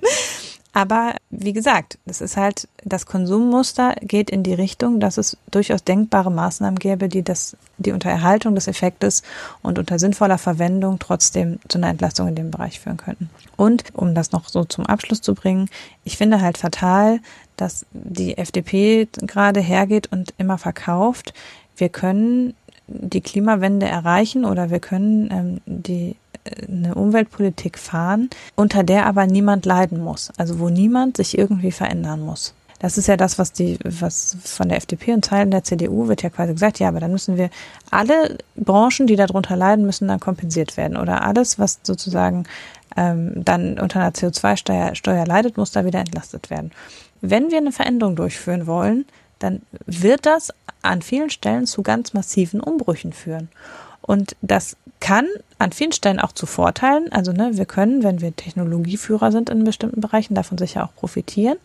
Aber es wird eben auch Branchen geben, die so nicht mehr zukunftsfähig sind wie Braunkohlekraftwerke. Und das kann man auch nicht schönreden oder wegkompensieren. Mhm. Man hätte halt schon vor längerer Zeit in diese Richtung denken können, dann wäre es jetzt nicht ganz so krass. Aber das haben wir nicht gemacht. Mhm. Und auch wenn man jetzt die Beschäftigung und so weiter in diesen Branchen anguckt, dann ist eben doch ein Großteil dessen, was dann verloren geht, immer noch Renditen und nicht unbedingt Arbeitsplätze oder Arbeitseinkommen. Und genauso ist es eben auch bei der Preisbelastung. Natürlich in erst allererster Linie mal müsste diese höhere CO2-Steuer eben die Industrie tragen. Und auch die haben ja Entscheidungsmöglichkeiten ein Stück weit über wie viel emittieren wir oder emittieren wir nicht. Die müssen auch nicht alles an den Preis weitergeben. Wenn die Preisänderung so hoch wäre, dass die Güter nicht mehr gekauft würden, könnten sie es auch in der Marge abfangen oder über eine geänderte Technologie. Wenn man das schrittweise einführt, besteht ja die Möglichkeit, auch Technologie anzupassen. Mhm.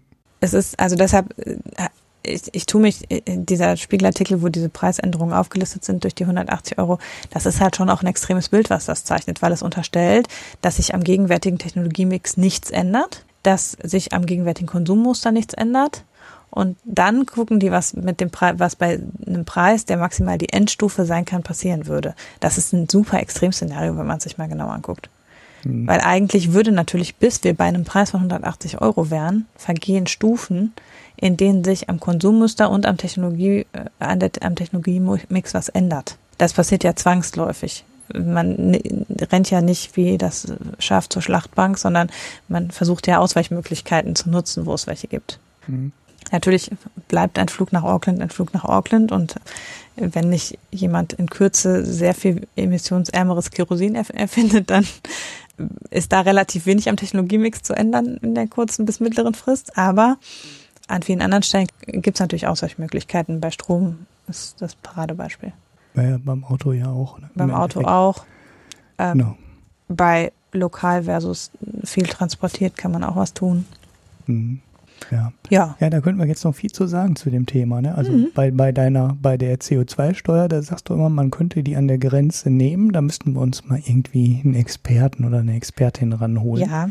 Weil ich habe nämlich mal von irgendjemandem gesteckt bekommen auf Twitter, dass das nach WTO-Richtlinien eben nicht geht. Dass du keine CO2-basierende Importsteuer hm. nehmen kannst. Das hat mir aber allerdings auch schon mal jemand anders gesagt. Dann bin ich mir im Moment komplett unklar, äh, wie da die rechtliche Einschätzung im ich Moment müsste das auch recherchieren. Ich glaube aber, dass es Staaten gibt, die da zumindest vorfühlen. Mhm. Okay, das wäre schon mal so ein einzelnes Thema. Und so ein anderes Thema, was man auch noch mal diskutieren könnte, wären die CO2-Steuer, wenn man die weltweit machen würde. Und äh, wenn man die wirklich pro Kopf verteilen würde. Ne? Also man mhm. gibt wirklich jeder Nase auf diesem Planeten am Anfang des Jahres, weiß nicht, wie jetzt der aktuelle CO2-Ausstoß ist, ähm, paar Tonnen, keine Ahnung, pro Mensch. Ne? Also wir sind ja halt zigfach höher als ähm, Leute in Afrika. Mhm. Und wenn man da hingehen würde und man äh, verteilt die einfach weltweit gleich und macht dann aber darüber einen Handel, dann könnte man direkt ähm, die Entwicklungshilfe darüber abfackeln, ne? weil sofort alle Leute, die wenig verbrauchen, könnten ihre Zertifikate halt alle verkaufen und äh, wir müssten die dann halt bezahlen. Ui, ui, äh, ui, Ulrich, Sozialismus. Ja, ja, ich weiß, es ist der, Welt, der weltweite Klimasozialismus, ne? Aber ähm, äh, ich, ich finde die Idee eigentlich ziemlich smart. Also ich, ich, ich weiß gar nicht, warum sowas dann, weil es ist ja total der Markt, ne? Also wir haben einen Handel und wir haben Zertifikate und wir verbrauchen halt zehnmal so viel Energie wie die Ärmsten auf dem Planeten. Und wenn wir dann einen CO2-Preis haben von 100 Euro, dann können in Afrika drei Tonnen, drei Tonnen pro Jahr immer verkauft werden. Dann kriegen die halt die Einnahmen. Ne? Und ja, erzähl das mal der SPD. Was glaubst du, ja, wie das dann unseren Hartz-IV-Haushalten geht? Ach ja, ja, ja. Ähm, die, die machen sich schon die Gedanken darüber, wie man das in Deutschland um, äh, oben sortieren kann. Naja, gut. Jetzt haben wir echt lang darüber geredet, ne? Ja. Ja, jetzt wäre die Frage, ob du noch über äh, Pass mal auf, ich versuche es. Safe Droid reden möchtest. Nein, weil es so aktuell ist, versuche ich es nochmal. Und weil wir das Thema schon mal hatten. Äh, wir sollen es ja nicht mal Nachklapp nennen, aber es ist de facto einer. Wir hatten mal hier diesen äh, Stablecoin Tether in der Sendung und haben das auch ähm, ja kontrovers diskutiert, weil mir dieses ganze Konstrukt von vornherein ein bisschen seltsam vorkam. Das ganze Ding ist wichtig, weil es von diesen Tethers 2,8 Milliarden gibt und der Tether eins zu eins an den Dollar gekoppelt ist. Das heißt, wir reden über 2,8 Milliarden Dollar. Und das heißt, das ist nicht irgendeine so Klittenwährung, sondern schon was Relevantes. Und ich habe heute noch gelesen bei der Recherche, dass es Börsen gibt, an denen sehr viel Volumen in diesem Tether halt stattfindet. Das heißt, die Leute handeln an vielen Börsen nicht Ethereum gegen Dollar oder Bitcoin gegen Dollar, sondern sie handeln die Währung jeweils gegen Tether, also Bitcoin gegen Tether. Und deshalb findet wohl relativ viel Umsatz in Tether statt. Manche schätzen bis zu 80 Prozent, was, was ich viel, sehr viel finde, aber man sieht in den Handelspaaren, der Tether ist wichtig und in diesem Ding passiert was. So, jetzt ist in meinem Kurzurlaub in Spanien was passiert und zwar ist die New Yorker Staatsanwaltschaft auf den Tether aufmerksam geworden und es passiert da wohl in der Verknüpfung oder in der Verbindung zwischen Tether und Bitphoenix, das ist eine große Kryptobörse, wohl komische Dinge. Also die, die ähm, Organisation oder die Firma, die Tether herausgibt, ist auch personell ver, äh, verflochten mit Bitphoenix. Und Bitphoenix war auch die erste Börse, die im großen Stile mit Tether gehandelt hat. Man kennt die genauen Connections da irgendwie nicht, wie die zusammenhängen, aber ähm, dass da Connections bestehen, wusste man schon länger. Jetzt hat die New Yorker Staatsanwaltschaft herausgefunden, dass es wohl zwischen Tether und Bitphoenix einen Kredit geben sollte. Sprich, Bitphoenix hat irgendwo bei einem Zahlungsabwickler 850 Millionen Dollar stecken an die Bitphoenix nicht mehr rankommt aktuell, aber behauptet, eigentlich müssten sie da rankommen. Dieser Kapitalabwickler heißt Crypto Capital. Man weiß jetzt nicht so ganz genau, was dahinter steckt. Scheinbar fehlen Bitphoenix aber diese 800, 850 Millionen Dollar. Jetzt soll Tether eingesprungen sein und Bitphoenix angeboten haben, einen Kredit über 600 Millionen zu bekommen möglicherweise bei Bitphoenix nicht mehr wirklich liquide ist, irgendwelche anderen Probleme hat. Ähm, ja, ein bisschen undurchschaubar, wie, wie so vieles in dieser Kryptowelt. Das Interessante daran ist, Tether bisher immer behauptet haben, unser ein Tether ist mit einem Dollar hinterlegt. Das haben sie dann in der Vergangenheit schon ein bisschen aufgeweicht und haben gesagt, ja, es, es ist eins zu eins gekoppelt Also sie sind dann von der Hinterlegung eins zu eins in Dollar abgewichen. Und sie haben jetzt in der Erklärung auf die Ermittlung der Staatsanwaltschaft gesagt, dass ähm, nur 74 Prozent mit Dollars gedeckt sind und die anderen 26 Prozent sind offensichtlich irgendwie nicht gedeckt. Jetzt fragt man sich, was passiert da? Wie gesagt, ein bisschen sehr undurchschaubar. Die Börse war am Anfang verunsichert. Der Tether knickte auch so ganz leicht weg, so auf 98 Cent. Ne? Also es war nicht mehr ein Dollar, eins zu eins, sondern so 0,98 zu eins.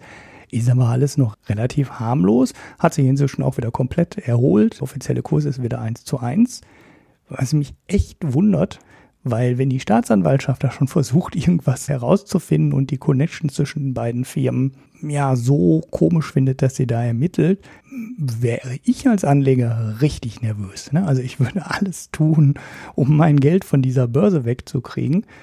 Und das machen scheinbar, scheinbar auch ein paar Leute. Zumindest äh, deutet der Bitcoin-Kurs auf dieser Börse darauf hin, denn die Bitcoins an dieser Börse sind viel deutlich teurer, so 10, 12 Prozent, das schwankt immer, als an den meisten anderen Börsen. Das heißt, es gibt offensichtlich Leute, die an dieser Börse 10 Prozent mehr für einen Bitcoin bezahlen als an anderen Börsen. So, macht mhm. keinen Sinn, weil ein Bitcoin ist ein Bitcoin und es gibt keinen Grund, an irgendeiner Börse 10 Prozent mehr zu bezahlen. Aber es gibt natürlich schon für Leute einen Grund, nämlich wenn man Tethers hat. Ne, dann kauft mhm. man nämlich schnell mit seinen Tethers, wo man Angst hat, dass die demnächst nichts mehr wert sind, Bitcoins und schiebt die schnell in andere, auf eine andere Börse. Und dann hat man sein Geld aus Bitphoenix aus der Börse rausgeholt und hat das irgendwo anders. Ich wäre froh, wenn ich weder ähm, an Bitphoenix irgendwie noch Geld auf der Börse hätte oder wenn ich Tethers hätte, wenn ich da nichts mit zu tun hätte und da würde ich mich versuchen, ganz schnell aus dieser Nummer rauszukommen. Gut, das haben wir bei der letzten Besprechung, habe ich jetzt auch schon gesagt, Finger weg davon. Das Ding kostet offiziell immer noch eins zu eins und da ist noch nichts zusammengeklappt. Aber die ganzen Zeichen, die da im Moment rauskommen, sind, sind sehr, sehr unschön und mich würde das nicht wundern, wenn das jetzt irgendwie richtig Probleme bekommt in den nächsten Wochen. Weil 850 Millionen, die da irgendwo fehlen und feststecken sollen, das riecht ganz, ganz komisch. Also das wenn ich jetzt Crypto Capital, wenn ich jetzt Journalist wäre, würde ich mal recherchieren, wer da hinter Crypto Capital steckt, also hinter diesen Zahlungsabwicklern, wo angeblich dieses Geld steckt. Hm, das wäre auch so eine Stelle, wo gerade Geld abfließen könnte. in, irgendwelche Steueroasen und äh, ganz viele Leute dann auf einmal ganz reich sind. Also es, es riecht sehr komisch aus der Ecke. Mhm. Okay, dann jetzt Gesellschaftsteil, würde ich sagen. Jo, meiner ist flott. Also ich habe einen Podcast. Genau. mal was ganz anderes. äh, und das ist dann, den wollte ich eh schon mal immer picken. Der Podcast ähm, des Monatsmagazins äh, Blätter aus Österreich und die machen zu jeder Ausgabe einen kurzen Podcast. Und diesen Monat ist dann passend zur Europawahl so eine Europa-Edition, wo sie mit äh, drei oder vier Leuten sprechen, die auch einen Artikel im Heft haben und äh, machen ein kurzes Interview damit. Da ist dann Erik Bonse dabei, Harald Schumann, der mal oder immer noch beim Tagesspiegel ist. Weiß ich, kenne ich den aktuellen Status gar nicht. Der hat mal auch mal so eine Griechenland-Dokumentation gemacht, die in der ARD lief. Der hat einen Artikel zu Europa und äh, den Demokratie- oder Transparenzdefiziten da. Und äh, ja, den Podcast habe ich abonniert. Der ist eigentlich immer ganz nett. Es ist natürlich Werbung für das Magazin. Aber ähm, man bekommt auch in den Kurzinterviews, die sie dann machen, einen ganz schönen Einblick in das Thema, über das der Autor dann geschrieben hat.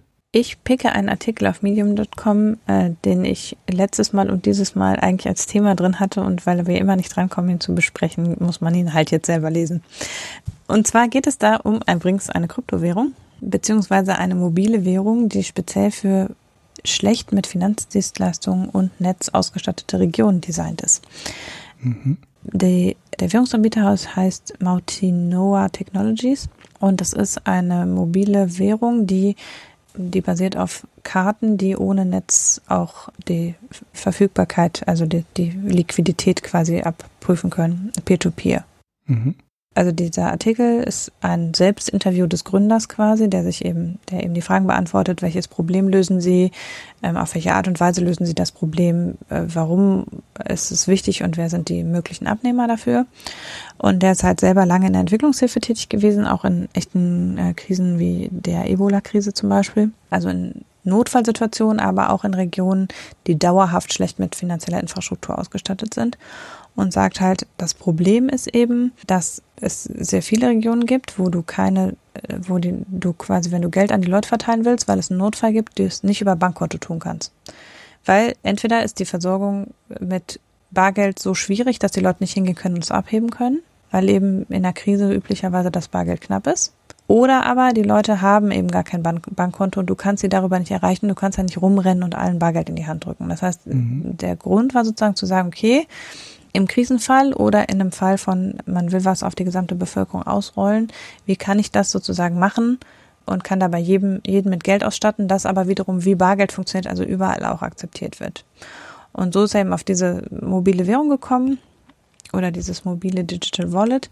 So ein bisschen in Anlehnung daran, dass in vielen Ländern Telefonkarten als Währung benutzt werden, also Handyguthaben weil du ja ähm, Handyguthaben kannst du quasi an jeder Ecke kaufen, ähm, kannst es dann irgendwann zu, der Kurs ist quasi relativ konstant, du kannst es an andere weiterverkaufen und du kannst halt in vielen afrikanischen Ländern kannst du mit Handykarten bezahlen, wenn du kein Bargeld hast.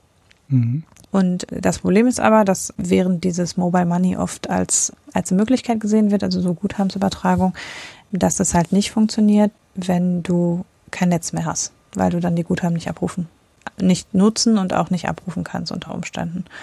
Und deshalb sind sie eben auf eine netzunabhängige Technologie gekommen. Und es liest sich super spannend, also sowohl in der Erklärung als auch äh, eben die Beispiele, die er nennt dafür. Es ist ein sehr langer Artikel und auf Englisch, aber ich würde sehr empfehlen, ihn zu lesen. Fand ich sehr interessant. Mhm, hört sich spannend an. Ja. Hast du Bier getrunken in Spanien? Ja, Bier getrunken. Fiese Sachen habe ich getrunken in Spanien. Ich nehme es an. Nein, also, also äh, selbst San Miguel kann man ja trinken und Estrella Galicia habe ich getrunken in Spanien. Auch das kann man trinken. Aber man kämpft sich ja so da durch, durch die Kneipen, bis die, bis man, bis, also zumindest ich, bis ich irgendwann die finde mit der besseren Bierauswahl. Und da waren wir dann in so einem, sah von außen englisch aus, war dann aber ähm, holländisch geführt und Überraschenderweise gab es dann natürlich da gutes Bier, wie ich äh, in der Nähe der Küste bei Holländern ja gewöhnt bin. Gab es da, ähm, ähm, also es gab Leffe, das ist ja relativ gängig, so ein Mönch, mhm. ja belgisch übrigens, ja. Genau, das ist mhm. ähm, belgisch. Das bekommt man im Süden von Holland auch überall in den mhm. Strandbuden. Mhm. Aber ich habe ein ähm, Afflichem, also Affligem geschrieben, ne, aber die sprechen das ja anders aus, Afflichem Triple getrunken. Das gehört wohl zu Heineken, habe ich mit Erschrecken festgestellt. das war aber äh, gut, also ähm, ganz stark. Ich glaube, es hatte 9, richtig von der starken Seite gut. Es ist ein Triple, die sind immer, die sind immer stark in der Größenordnung. Und ähm, das war kein dunkles, sondern ein helles. Und das war richtig gut. Also eins der besten hellen Triples, die ich bis jetzt getrunken habe es weiß auch nicht, wie lang es da schon irgendwie im Schrank stand. Äh, wenn ich die Biere normal kenne, haben die ja so drei, vier Jahre Haltbarkeit. Mhm. Das hatte ähm, nur noch irgendwie ein Jahr. Das heißt, das müsste auch schon relativ lange da im Laden gestanden haben. Ja, kann ich sehr empfehlen. Also, äh, wenn ihr das mal bekommt, wenn es im Besitz vom Heineken ist, sollte der Vertrieb auch relativ gut funktionieren. Das heißt, man bekommt das nicht nur jetzt direkt an äh, direkt an der Brauerei, sondern der, der Vertrieb sollte auch funktionieren und gutes Bier, also toll. Ähm, und wie gesagt, die guten belgischen Biere mit diesen vielen Umdrehungen, man schmeckt den Alkohol nicht. Also es ist völlig mhm. faszinierend, wie ein Bier mit 9,5 Prozent so wenig nach Alkohol schmecken kann. Also ganz rundes, vollmundiges, äh, tolles Bier. Schön. Ich habe ein Cider getrunken. Mhm. Ich habe schon im Dings gesehen mit äh, Bier-Rating. Ja, wobei das, was ich muss das nochmal ändern, weil äh, das äh, Rating bezieht sich auf das normale Coopers Original. Also ich habe Coopers Organic Cider getrunken. Ich bin dem im Biosupermarkt um den Weg gelaufen. Ich trinke gerne Cider. Also ich trinke auch gern Cidre, nicht so gerne Appleboy. Es tut mir sehr leid für alle Hessen. Ich trinke aber auch sehr gern mal Cider. Cider ist ja so ein bisschen, also Verhältnis zu Cidre etwas hochprozentiger, so meine Empfindung zumindest. Und äh, dann bin ich einfach so beim Weggelaufen, habe ich da mal zwei Flaschen gekauft. Also es ist jetzt die eigentlich schon etablierte Marke Cooper Cider.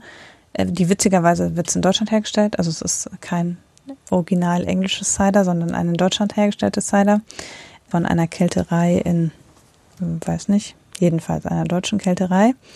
Ähm, und Cooper Cider ist jetzt nicht keine unbekannte Marke. Trifft man hier schon auch manchmal in Kneipen oder so. Und die stellen aber jetzt eben ein biologisches her, was ähm, dadurch mir über den Weg gelaufen ist. Und ich fand es sehr lecker. Also es ist, wird wie für Cider üblich in so kleinen Flaschen wie Bierflaschen vertrieben und schmeckt mild, finde ich, nicht sehr, nicht sehr säuerlich, also auch so sehr gefällig, wie viele ja der Cider, die hier auf dem Markt sind, schmecken. Nicht ganz so süß. Also das hat, die haben ein bisschen zugesetzten Apfelsaft, das ist ja so der Unterschied, glaube ich. Dass sehr viele Cider haben dafür, dass sie sind relativ mild dafür, dass sie 5, 6 Prozent haben. Also ein Cider mit 5, 6 Prozent ist echt sauer. Das Cider hat halt oft dann wiederum nach Gärstopp einen äh, Anteil wieder Apfelsaft zugesetzt, wodurch das so ein bisschen milder im Geschmack wird. Das ist da auch so. Also ein biologischer Apfelwein, der Kohlensäure hat und dem dann noch Apfelsaft wieder hinzugefügt wird. Es schmeckt aber nicht ganz so süffig und süß wie jetzt die Cider von den großen Biermarken. Es gibt ja auch zum Beispiel ähm, mal von Stella Artois gibt es auf jeden Fall einen Cider, was man in Belgien und in, in Holland auch ganz viel kaufen kann. Dann gibt's hier auf dem Markt Strombo, kriegt man relativ häufig. Das finde ich auch noch relativ süß im Geschmack. So süß war es nicht, also schon herb, aber durchaus jetzt nicht eben so sauer wie ein Appleboy oder ein trockener Cidre, sondern noch spritziger und ein bisschen milder. Er hat 5,3 Prozent Alkohol und kann man so gerade so, finde ich, zum Grillen oder an einem lauen Abend kann man das schön trinken. Und mhm. hat halt nur 0,33 in der Flasche, also ist dann noch ganz gut verkraftbar, auch bei 5,3 Prozent. Fand ich lecker. Hat mir gut mhm. geschmeckt. Du kannst den Eintrag anlegen bei Rate Beer, da gibt's das doch nicht. Wunderbar. nur das normale. Jetzt nur das normale Cider von denen. Genau. Also ich muss mal da irgendwie die Produktwebsite vielleicht noch für die Verlinkung raussuchen. Hm. Weil sonst gibt's nur Online-Shops jetzt. Also man kann es bei Rewe kaufen und ähm, in einigen Online-Shops ist es in Deutschland, glaube ich, relativ weit verbreitet zu bekommen. Mhm. Auch wenn oh, es. Mein Afflehrer hat 97 Punkte da. Wow. oh, hui bin ich nicht der Einzige, der es gut findet. Ja. So, genau, dann sind wir fertig für heute. Jo. Dann sagen wir Dankeschön fürs Zuhören. Offenbar hören wir uns nächste Woche wieder in dieser Kombination. Tschüss, schönes Wochenende, danke fürs Zuhören. Ja, ciao.